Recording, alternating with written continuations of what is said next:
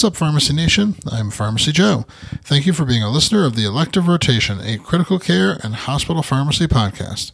This is episode 771. In this episode, I'll discuss a scenario where phenylephrine may be a preferred vasopressor.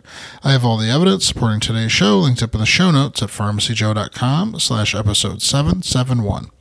Because of poor effects in patients with septic shock, phenylephrine is often thought of as a poor first line vasopressor choice.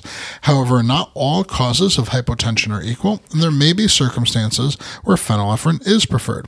A recent retrospective cohort study published in Anesthesia and Analgesia suggests that severe traumatic brain injury might be one of those circumstances.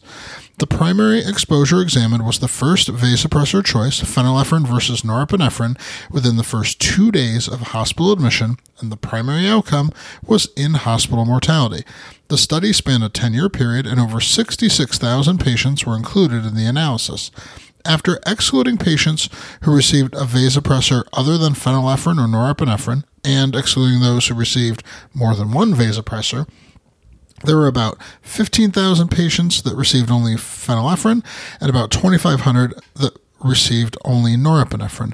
The authors performed a propensity match analysis and found that norepinephrine was associated with an increased risk of in hospital mortality when compared to phenylephrine with an odds ratio of 1.65, and this was statistically significant. The authors called for randomized trials to better inform vasopressor choice for severe TBI patients. Until such trials can be conducted, this study suggests phenylephrine should be used first before norepinephrine if the cause of hypotension is severe TBI. To get access to my free download area with 20 different resources to help hospital pharmacists, go to pharmacyjoe.com slash free. Thank you so much for listening. I'll see you in the next episode of the elective rotation.